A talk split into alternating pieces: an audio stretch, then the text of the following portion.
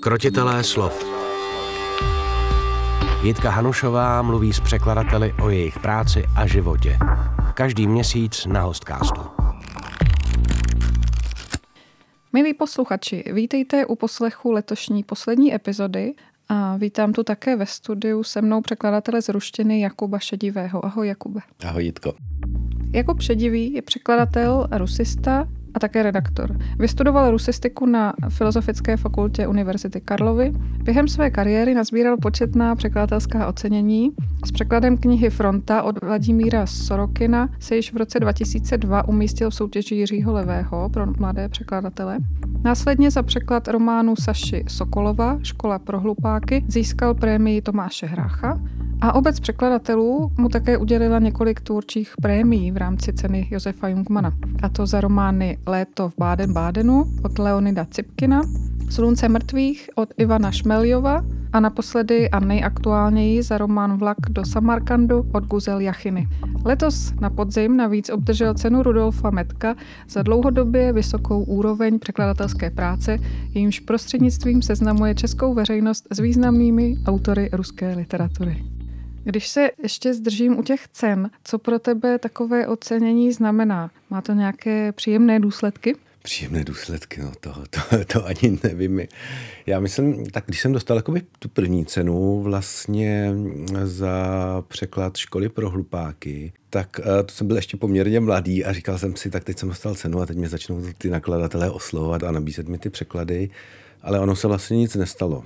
A vlastně čím je člověk starší, tak uh, ty ceny bere daleko víc rezervou, protože uh, ví, kolik je zatím práce a kolik uh, jiných skvělých překladů jako tu, tu cenu nedostanou. Že to je vždycky, vždycky nějaký kompromis dané komise, dané poroty a v překladu to nejde poměřovat jako ve sportu. Je prostě tenhle překlad byl v tom roce nejlepší a tenhle, tenhle byl druhý, tenhle třetí je, je spousta jiných překladů, který by si to zasloužila třeba podle, podle mýho daleko víc než, než ty moje překlady.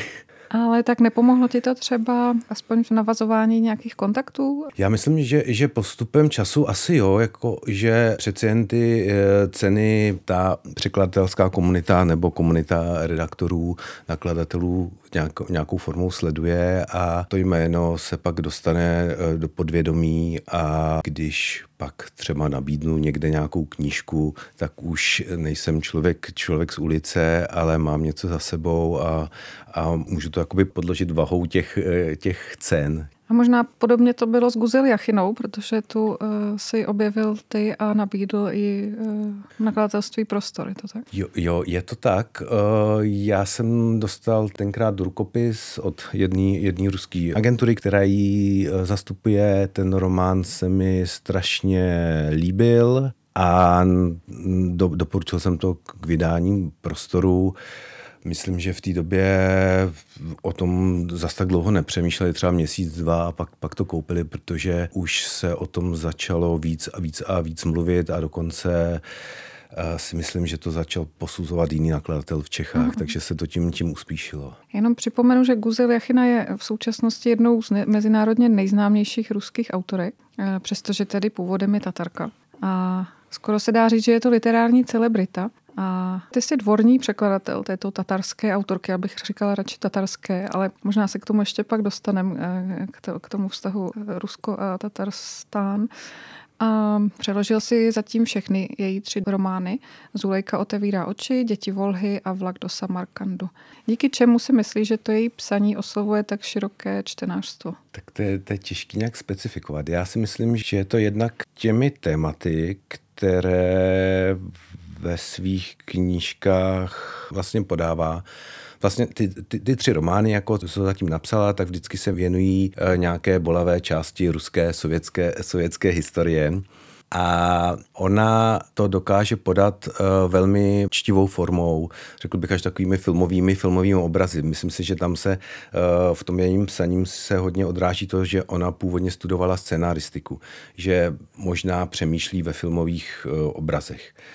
A co vím od čtenářů, tak uh, ty knížky se čtou víceméně jakoby jedním dechem. Hmm. Takže si myslím, že, eh, že to je ta přístupnost, že se to dobře čte a pak samozřejmě eh, to téma. Vždycky je to příběh prostého člověka na, na pozadí historických událostí a jeho role v té dané době a jak, jak se vlastně ty události odrážejí v jeho životě. Že se s tím běžný čtenář vlastně může stotožnit. A do jisté míry asi nějak exotické prostředí pro nás pořád nebo pro zbytek světa? To, se to, to si myslím, to si myslím asi, asi, asi, asi taky, jako, že je to z části exotický. Třeba když jsem právě čet už tu zmiňovanou Zulejku poprvé, tak nejvíce mi líbilo asi prvních 50 stran, kdy se mm, popise víceméně to exotické prostředí v Tatarstánu. No. Hmm. Takže uh, myslím i, i tohle tohle má nějakou, nějaký vliv na, na, na čtenáře. No. Ale jakoby specifikovat to, čím je pro ty čtenáře přitažlivá, to je strašně těžký, bych řekl. No. Jo, a navíc ta recepce je asi různá, právě, že teda evidentně je populární i v Rusku, i v těch bývalých sovětských státech, takže asi to zase kvůli něčemu jinému, asi možná kvůli tomu svědectví nebo o tom, že mluví o věcech, o kterých se dost dlouho mlčelo. To určitě taky. Jako ona, hmm. ona si vždycky vybírá témata, o, o, kterých se, o kterých se moc v Rusku Rusku ne, nepsalo, neví, uh, jsou, je k tomu jakoby málo třeba archivních i, nebo bylo málo archivních věcí, protože ty archivy byly léta zavřený. Hmm. Po dobu sovětského, sovětské epochy se o tom prakticky nemohlo mluvit, pak se o tom mohlo mluvit 10 let v 90. letech a pak od Putina se prakticky už zase o tom nemluvilo. Takže ona vlastně popisuje to, o čem se jakoby léta v té společnosti mlčelo. Ještě k tomu, jak možná trochu senzačně vznívají ty knihy. Táty jsi to možná někde zmínil v nějakém rozhovoru, že je to takový opak westernu, eastern. Ne, tak to ten, ten poslední román Vlak do Samarkandu, to je tak vlastně jako dobrodružný uh, román a já jsem to mm-hmm. někde, někde čet, ona to snad původně zmínila v nějakém rozhovoru mm. pro ruský média, když to, když to vyšlo a přirovnávala to spíš k takovému Easternu, jo, mm. protože je to prostě cesta vlakem a samý dobrodružní příhody na pozadí teda uh, jednoho největších hladomorů, co, co, co Evropa zažila. No. Mm-hmm. Krotitelé slov. Který z těch tří románů byl mm, z překladatelského hlediska nejzajímavější? Já osobně mám asi nejradši, nejradši děti volhy.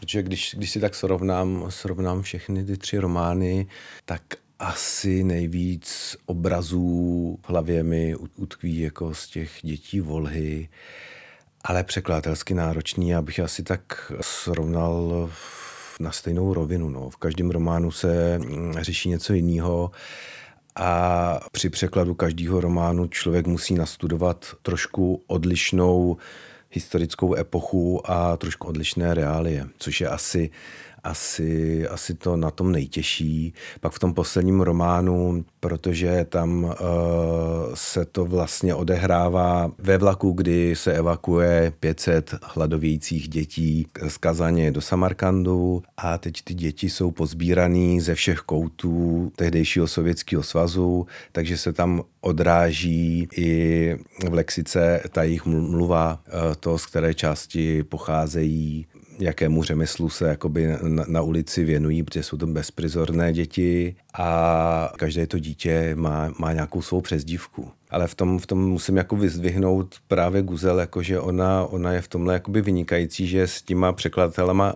komunikuje a vlastně rozeslala všem svým překladatelům poznámky k těm pětistům jménům dětí jak by si to přála jakoby přeložit daný to jméno. Aby tam byla ta jejich přezdívka jakoby zachována, pak aby byla třeba zachováno to jejich řemeslo, který jako může člověk přeložit do toho svého jazyka jako jenom významově. Takže jako ke každému z těch 500 dětí napsala svoji poznámku a přání, jak, jak, jak by s tím jako překladatel měl a mohl pracovat. No a pak, protože ty její knížky jako se překládají do více jazyků, tak ona pak sbírá ty otázky překladatelů a pak z toho dělá takovou rešerši, s čím mají jakoby ty překladatelé nebo na, problém, nebo na co se jí ptají. Takže pak pošle dvoustránkový Word, kde jsou ty nejvíc eh, jakoby uh, kladený otázky, jako co, co znamená co.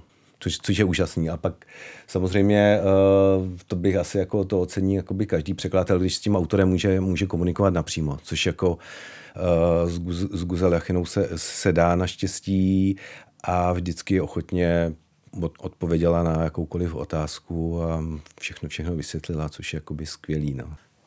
Guzel Jachina byla nedávno v Praze. Kolikrát si se s ní viděl v životě a taky vím, že když tady byla tedy naposled, tak jste šli další den na procházku. Prozradíš, o čem jste si povídali? Já jsem ji viděl vlastně třikrát v životě. Poprvé tady, poprvé byla v Praze, když vyšla Zulejka, což, jestli dobře pamatuju, 2017. Pak jsem ji potkal v Moskvě, což bylo takový vtipný setkání. Jsem byl před covidem eh, na veletrhu v Moskvě, na knižním veletrhu a ona tam, ona tam měla v rámci panelu, tam měla mít nějakou přednášku. Jsem si říkal, že se nám půjdu jakoby na, tu, na tu přednášku podívat a předtím jsem šel nějak tam jakoby do, do bystra si koupit kafe a teď tam vidím, jak stojí, jak tam sedí u stolku. Jo? A telefonovala tam, pak se tam něco psala a jak jsem takový nesmělej, ale, ale léčím se, jak jsem si říkal, nebudu jí oslovovat, protože stránk si mě nebude pamatovat, protože těch překladatelů má po světě jako 40-50 tak jsem ji tam jako nechal, odešel jsem a pak, uh, pak jsem šel na tu její přednášku a ona tam se dělala nejdřív takhle jakoby stranou, tak, tak jsem jí tam jako pozdravila, říkala jsem jako dobrý den, nevím, jestli si mě pamatujete, já jsem váš český a, a, a dobrý den Jakube. A pak byl takový ten klasický small talk. A bylo, bylo strašně hezký, že, eh, že to byla nějaká přednáška, myslím, francouzského institutu v Moskvě, takže tam byla jakoby, představovali tam francouzskou překladatelku jejich děl, pak myslím, že tam byla ještě chorvatská překladatelka. A bylo tam v té diskuzi asi pět lidí a ona tak asi po deseti minutách dostala jakoby slovo, dostala nějakou otázku a než odpověděla na tu otázku, tak uh, první, co řekla, ještě bych chtěla tady představit uh, mýho českého překladatele Jakuba, který tamhle sedí v publiku, tak to bylo, to bylo strašně mm, hezký. No. no. no a teď, jako, teď, teď v Praze konečně vlastně jsem měl šanci si s ní nějak jako víc promluvit a procházeli jsme se asi tři hodiny po Praze a probrali jsme spoustu věcí, no. tak prozrať. Ne, já myslím, že to je skvělé, že uh, si, protože ona tady byla asi na dva dny a... a no, ona tady byla na tři, a, no, asi tři, tři, tři dny, ale ten program měla strašně, strašně nabitý, že to byl jeden rozhovor za druhým. Hmm. Uh, Eh, ta eh, konference eh, Václava Havla, pak v knihovně Václava Havla byla, v televizi byla, v rozhlase byla, takže, takže vlastně neměla, neměla skoro čas, tak jsem rád, jakože, že aspoň to, to jedno odpoledne vyšlo. No. Bavili jsme se jakoby o, o situaci v Rusku, hmm. bavili, bavili jsme se o tom, proč vlastně teď hledala no, nový domov v Kazachstánu, že se pře, přestěhovala do Almaty, Říkala mi něco o svém, o svém životě. Bavili jsme se taky o, o jejím novém románu, ale to bohužel nemůžu prozradit, protože ve všech rozhovorech vlastně prakticky říkala, jako že, že až to bude, tak to prozradí. Ale to téma mě docela překvapilo a začínám se na to těšit. Jako bude, bude to něco podle mého trošku jiného než předchozí tři romány. Mm-hmm. Top no. secret, no tak se budeme těšit. Uh. A pro mě to aspoň výhoda, že si můžu už jako dopředu ten materiál uh, osahat, nastudovat, seznámit se s ním. Otázka jako kdy to, kdy, kdy to bude, no. Protože teď, teď aspoň co mi říkala, tak moc neměla času se, uh, se tomu věnovat, protože řešila samozřejmě s tím, uh, s tou situací, že s válkou, co bude dělat, kde bude žít, uh, kde, kde se bude moc jakoby svobodně, svobodně vyjadřovat a tak dále. No. Hmm. Ale jako je, je, je zajímavý, že vlastně eh, člověk pak na to nahlíží trošku jinak, protože eh, když s tím člověkem se do nějaké míry zblížíte, tak dokážete rozlišit to, že pro ty noviny dává nějaký, že jo, nemůže, nemůže prozradit nebo ne, nechce prozradit jako spoustu věcí jakoby ze, sou, ze soukromí, takže dává nějaká stanoviska ale pak eh, vlastně, když člověk jakoby trošku nahlédne do toho života, tak víc vidí, jak, je to, jak, jak to má složitý. No. A já si ještě můžu dodat, tak ač ona je vlastně jakoby světová autorka, protože ty, ty její knížky vycházejí v mnoha překladech, jako že Zulika vyšla asi v 35 nebo v 40, ani, ani, ani nevím, jo, a ty další knížky taky minimálně v 20. A vím, že někdy těm spisovatelům ta sláva stoupne do, do hlavy, že mají takový hvězdní maníry, tak ona, ona je strašně, strašně skromná, strašně, strašně milá, strašně taková jako příjemná, jo. Hmm. Že, že jsme si i sedli lidsky a vlastně jsem strašně, strašně rád, že jsem jí měl šanci jako aspoň ty tři hodiny poznat. No. Krotitelé slov. Kolikrát jsi byl v Rusku, třeba na nějaké překladatelské rezidenci nebo stáži? Já jsem v životě nebyl na žádný překladatelský rezidenci nebo na stáži, protože vždycky jsem jako zaměstnaný a to pak jako musíš vyplýtvat svoji, dovolenou a neplacený volno ti většinou nikdo nedá. Jo. Takže jako já jsem byl na stáži, já jsem byl na stáži v Rusku. No. To, jsem byl, to jsem byl na stáži v rámci studia, studia, mm-hmm. studia jako na, na, na Fieldě a to, to myslím jako, eh, že mi hodně dalo jakoby po jazykové stránce, protože když studuješ nějaký jazyk a nevyjdeš do té země, tak se ho podle mého nemůžeš hmm. nikdy pořádně naučit. Protože já jsem přijel jako do Ruska na kolej, na ruskou kolej do Petrohradu a teď jsem první měsíc jako tam na ně tak koukal a vůbec jsem jim nerozuměl. Jsem si říkal, jako, tak nás tam jako učej jako na té fakultě úplně nějakou jinou ruštinu, než tady se mluví, že jo? Než mluví, jako, a tak tam, jako tam tě většinou jako ne, neučej jako slang, nebo aspoň v těch prvních roč, ročnících, že jo? Hmm. Takže než člověk trošku to začal chápat, tak až po tom měsíci jsem začal podle mýho nějak víc rozumět, víc ten jazyk cítit a víc se v tom orientovat. A jak dlouho jsi tam pobyl? Ta stáž byla půlroční. No. A v kterém roce? Bylo to v roce 98, 98 hmm. no. Takže to bylo ještě takové to uvolněné Rusko, těch deset nebo kolik let, kdy se jakž takž dalo v Rusku dýchat? No, to ještě asi bylo, já, ale já se jako přiznám se, že, že mě bylo nějakých 25, myslím, takže jsem nějak jako tu politickou jako situaci a člověk jako moc nevnímá, jako tak hmm. jako spíš uh, v, v, nějak jsem vnímal uh, samozřejmě nějak tu literaturu a pak jako by ty lidi, lidi kamarády na, na, na mm. kolejích a, a mejdany na kolejích, ale vím, že když jsem tam tenkrát jako odjížděl, tak jsem měl prostě uh, krizi studia na, na, na rusistice, že mě to už jakoby přestávalo jakoby bavit a mm. přibral jsem si k tomu ještě synologii a už jsem byl tak takový, jako že furt se tam jako čtou ty metatexty a, a samotná ta literatura se neprobírá a teď jsem šel na přednášku tam prostě v Petrohradě na filologické fakultě a teď tam ten profesor jako začal mluvit o Blokovi a Spatra tam citoval jeho básně hmm. a Spatra citoval jako v anglickém překladu, Spatra citoval ve francouzském překladu a přišlo mi to daleko víc jakoby o té literatuře. A začalo mě to zase jako ta literatura zase bavit, začal jsem víc uh, ty ruský autory číst a začal jsem víc chápat ten jazyk. No. Krotitelé slov.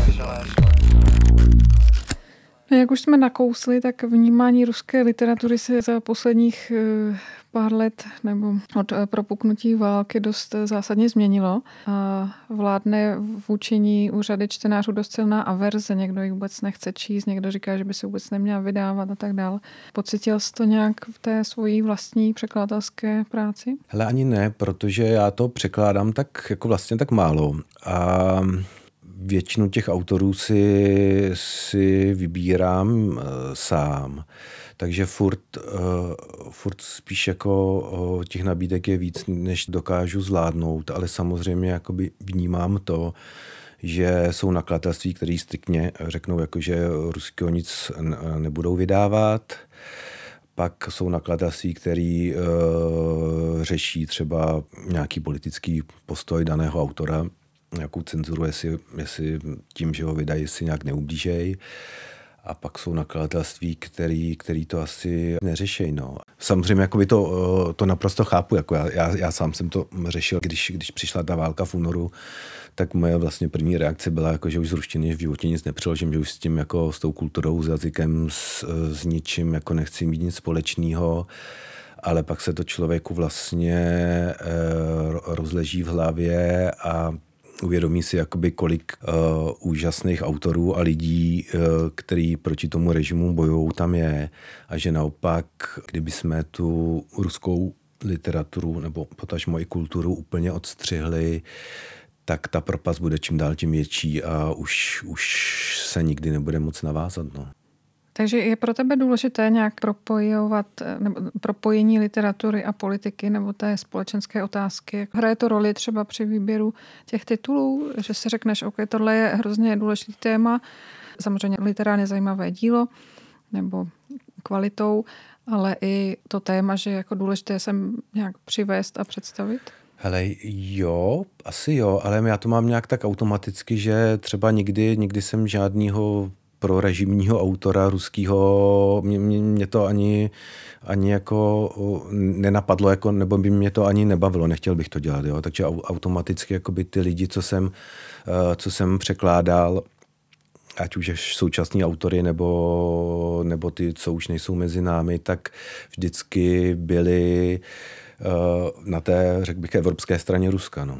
A samozřejmě teď, eh, teď, teď, teď je otázka, jako co, co vznikne za, za nový texty. No. no a jak se tohle eh, třeba proměnilo? Ehm, nevím, jestli máš uh, asi v kontaktu dál s nějakými ruskými agenty, to zní vtipně, agenty.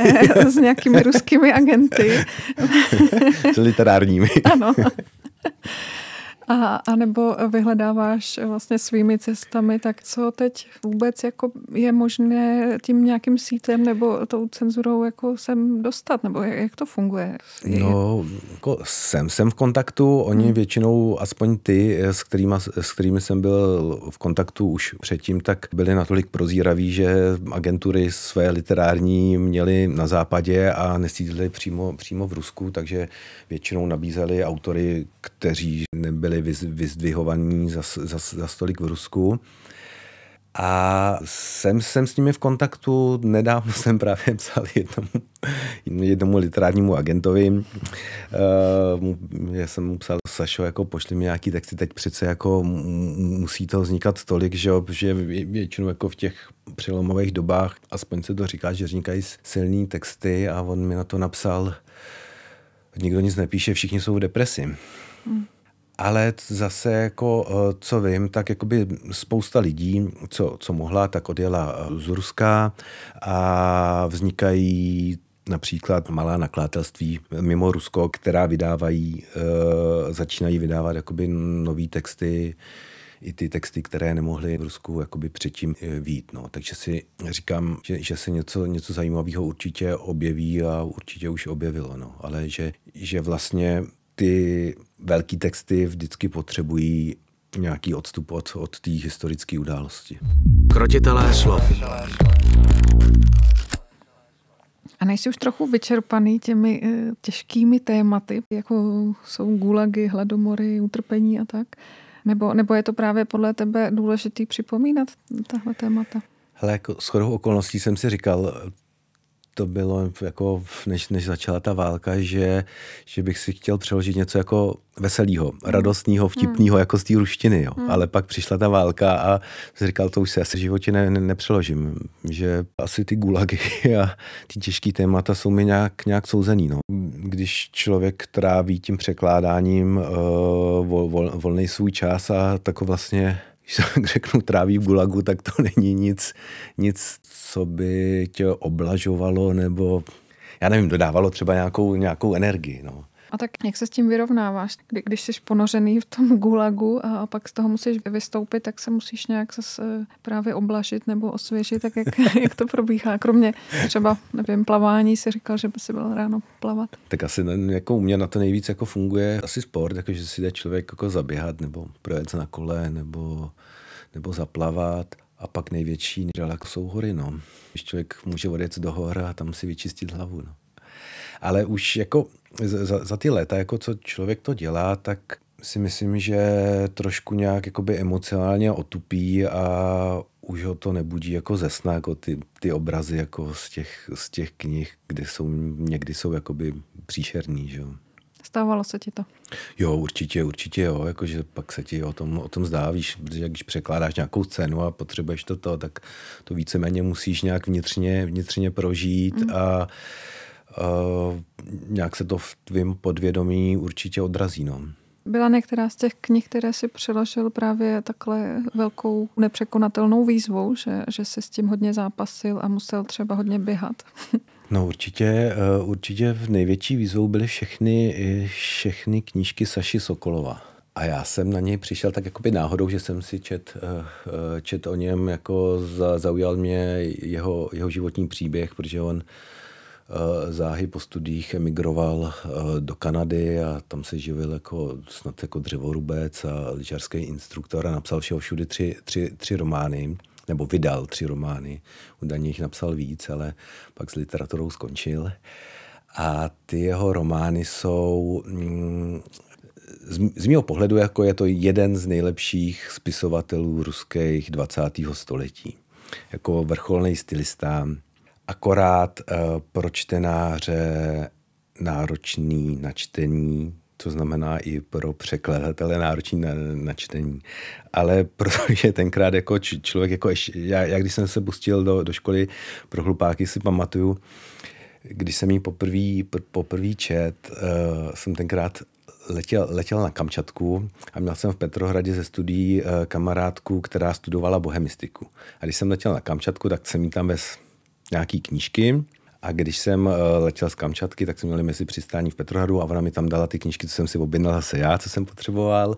A mezi, ní, mezi nimi byla eh, škola pro hlupáky od Saši Sokolova. A já jsem se v letadle do toho začet a, eh, a ten let, já nevím, z Petrohradu trvá dvě, dvě a půl hodiny. A za ty dvě hodiny jsem jako byl schopný přečíst asi tak stránku až, až dvě a vůbec jsem tomu nerozuměl. A tenkrát jako v taký v tý, jako jak je člověk mladý, si řek, tak jsem si říkal, jako, tyjo, to by bylo jako zkusit tohle překládat, to by bylo dobrý. no a ani jsem tu knížku prakticky jako celou nedočet, protože mi to přišlo tak složitý. A začal jsem jako hledat hledat eh, na, na, nakladatelství. Asi jako dva roky jsem psal po různých nakladatelství, pak, pak, se to, pak se to uchytilo v prostoru pak když jsem se do toho pustil, tak jako teprve člověk jako si uvědomí, jak, je to, jak ten text je náročný. No. A já jsem překládal asi tak rok, rok po večerech, mož, možná díl. A říkal jsem si asi, jako, že to je můj poslední překlad, jako, že pak vyjdou jako strašní recenze, jako, že ten překlad je strašný a že se, že se, to, že se to nedá číst, protože tam jsou jakoby souvětí jako třeba přes tři stránky. Mm-hmm. A teď tam hledat ten jako význam, záleží, čeho se chytneš a od čeho, vy, od čeho se odpíchneš a, a jdeš dál a dál a dál. A tenkrát jsem si říkal, že, že by mě strašně zajímalo, kdyby to překládal někdo jiný, jestli by to, jestli by to přeložil úplně stejně, nebo by to byla úplně jiná knížka, nebo kdybych to za deset let už s většíma zkušenostma překládal znovu, jestli by z toho vzniklo úplně něco, něco jiného. A vím, že tenkrát jsem měl jako strašný strach, jako že, že to bude eh, konec mé překladatelské kariéry.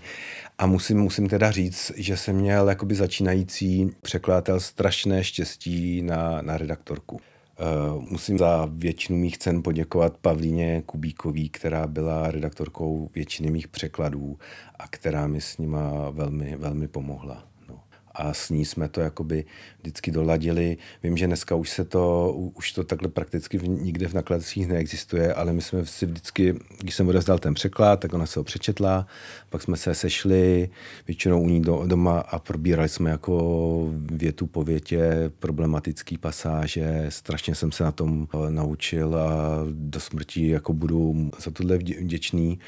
A přál bych to vlastně každému začínajícímu překladateli, jakože, že mi přijde strašně nespravedlivý, že vlastně když někdo začíná a teď jako nedostane tu správnou zpětnou vazbu, hmm. tak pak jako třeba skončí jako na tom, na tom skřipci, což uh, sám za to ani nemusí nést vinu, že? Hlavně si myslím, jak my překladatelé jsme vlastně neviditelní, tak vlastně ty redaktoři jsou, jsou ještě, ještě víc a že oni by si taky nějakou cenu rozhodně, hmm. rozhodně jakoby zasloužili. No, protože... Myslíme cenu pro redaktory.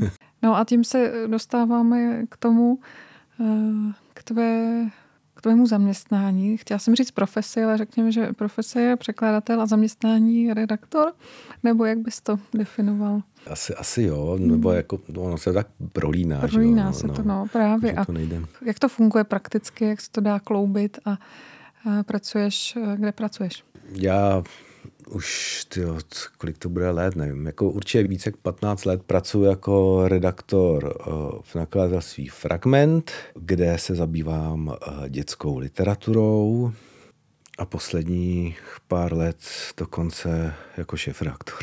Jak to zvládáš časově? Ještě máš rodinu. Já si vůbec neumím představit, kdy, takže pře- překládáš v tom volném čase eh, po večerech? No, no, jako myslím, jako tak přijde mi, že to zvládám čím dál hůř, jako že ty překlady odezdávám později a později, protože vždycky člověk se nějak naplánuje, ale jako když to člověk dělá po, po večerech a o víkendech, někdy dokonce bohužel je o dovolený, tak to jde pomalu. Ale Vím, že jsem se aspoň za ty poslední léta, co mám, co mám děti a co jsou teď jakoby už školou povinný, tak jsem se naučil překládat prakticky jako kdekoliv. Jako, že když vezu dítě někam na kroužek, tak jsem schopný překládat třeba, když čekám hodinu v autě, v kavárně. Dokonce jsem před překládal i někde v tělocvičně, když měl syn jako basketbalový zápas, takže člověk se, člověk se přizpůsobí. No. Akorát je to takový jako hodně, hodně, hodně rozkouskovaný, a o to více pak člověk musí soustředit na to závěrečné čtení. No. Hmm. Jako můj, můj překladatelský sen je, abych, abych mohl uh, třeba týden aspoň v kuse překládat někdy nějaký hmm. nějaký text a ne vždycky od 10 do 12 v noci. No. Hmm. Poslední otázka, na čem teď pracuješ, co zrovna je na tvém stole a kdy to vyjde a kdy se na to můžeme těšit? Teď by měly být asi, asi, asi, tři, asi tři knížky, jo, ale to všechno to, všechno to vyjde v příštím roce a, a dvě už jsou ve stádiu před dokončením. Jednak by v prostoru měl být ruský povídkář Maxim Osipov. Jsou to povídky ze současného Ruska, teda toho předválečného ještě. A pak v Odeonu v knihovně klasiků by měl být nový překlad Evgenie Zamjatina My což je dneska opět velmi, velmi aktuální román. A po novém roce, po novém roce budu překládat, na to se hodně těším, román Kremulátor Saši Filipenka, což je jakoby běloruský autor. A je to román vlastně o zakladateli a prvním řediteli prvního moskevského krematoria. A vzdáleně to trošku připomíná Fuxova spalovače mrtvol. Hned mě to napadlo. Takže přece jenom nějaký humor. No, no, humor tam moc není. Tam je prostě, uh, je to vlastně o 30. letech v době velkého teroru, kdy krematorium v Moskvě jelo na dvě směny. Přes den pálili vážené sovětské občany a, a v noci ty, co tam přivezli na, na, na nákladácích, které popravila NKVD. No. Takže ani černý humor. Mm. Takže moc humoru tam není, ale zase je to napsaný takovým stylem, že to člověk přečte jakoby jedním, jedním dechem. Je to, je, mm. je to strašně jakoby tak struč, stručně, úsečně. Mm. Strašně, mně se to strašně jakoby líbilo, jak je to napsaný a doufám, že se to bude líbit i, i u nás a že, že si to čtenáři přečtou. Otázky na tělo. Jaký máš rekord normostran za den? Jo, asi, já, jsem, asi, já jsem asi nikdy nepočítal, ale myslím, že takové jako maximálně tak kolem deseti, jako deseti normostran, jako myslím si, že pak už člověk víc jako nezvládne, když jako jsem slyšel o překladatelích, který dají třeba 40 normostran za den, ale myslím, že tak jako ta normostrana na hodinu. Kolik knih přeložíš za rok? Moc ne, moc ne, opravdu tak jako uh, zále, zá, záleží na tloušťce, jo, jako třeba taky jachinu většinou na tu si beru tak rok, jo, protože to je 400-500 normostran. Někdy se to jakoby tak sejde, že, že pak je třeba tenčí knížka, tak jako maximálně mi asi vyšly jako tři překlady za rok, ale hmm. pak jsou třeba léta, kdy mi nevyšlo nic, no. Překládáš z knihy nebo PDFka? No už, už jenom vlastně z PDFka, no. Posloucháš při překládání hudbu nebo vyžaduješ absolutní ticho? V poslední době jako asi... Dřív jsem měl takovou desku, CD, který jsem poslouchal vždycky u překládání, ale pak jsem ho někde při stěhování ztratil. A to je dobrý nápad, že bych se ho zase mohl někde jako opatřit a u toho jsem přeložil hodně knížek, ale teď v poslední době jako většinou ticho, jako pokud je možnost. No. Takže jsi to pouštěl pořád dokola a dokola? No, to je uh, Flex album Pokustone a to mi to, toho překládání tak jako krásně, jako to si pust schválně. Jsi skřivan nebo sova? Sova, totální sova. Jaké užíváš při překládání povzbuzováky? No, asi tak jako běžný, jako černý, zelený čaj, občas matečko a, a kávu, no. A kdy jsi naposledy přečetl něco mimo svou jazykovou oblast a co to bylo? Tak na, na, naposled to bylo od Kundery Nevědění. Za jaký nejnižší honorář si překládal? No určitě zadarmo a to asi z nějakého entuziasmu a pak taky, eh, když člověk začínal, byl nerozvážný, že začal něco překládat a nedostal smlouvu a pak, pak se to ve výsledku neuskutečnilo, takže jako hmm. takovýhle zkušenosti hmm. mám. A za jaký nejvyšší honorář si překládal? Ty asi 250, ale to byla knížka, to byla knížka na grant. To byl sborník a tam jsem překládal asi dvě povídky. Tak Jakube, díky, že jsi udělal čas. Přeju hodně dalších cen, ale především hodnotných a třeba i optimističtějších knih, i když to nevidíme moc optimisticky, ale každopádně krásných knih k překladu. Já moc děkuju. Ahoj. Ahoj. Hostcast Krotitelé slov. Poslouchejte na Spotify a dalších platformách.